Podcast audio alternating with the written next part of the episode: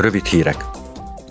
A Költségvetési Bizottság meghívására ma a parlamentbe látogat Johannes Hahn uniós biztos, hogy a képviselőknek felvázolja, milyen strukturális megoldást lát az Európai Bizottság Ukrajna pénzügyi támogatására a jövő évben. A parlament olyan uniós költségvetés mellett tenné le a voksát, amely az új kihívásokat is állja.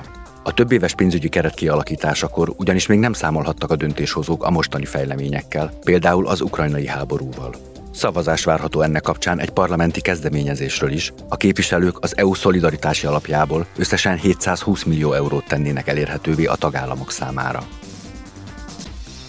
A közterületeken végzett megfigyelés bűnüldözési vonatkozásai címmel ma nyilvános meghallgatást tart az Állampolgári Jogi Bel- és Igazságügyi Bizottság. A résztvevők mindenek előtt arra keresik a választ, hogy a bűnözés elleni küzdelem során hogyan lehet olyan biztonságos módon felhasználni a biometrikus elemeket, hogy az adatvédelem ne sérüljön.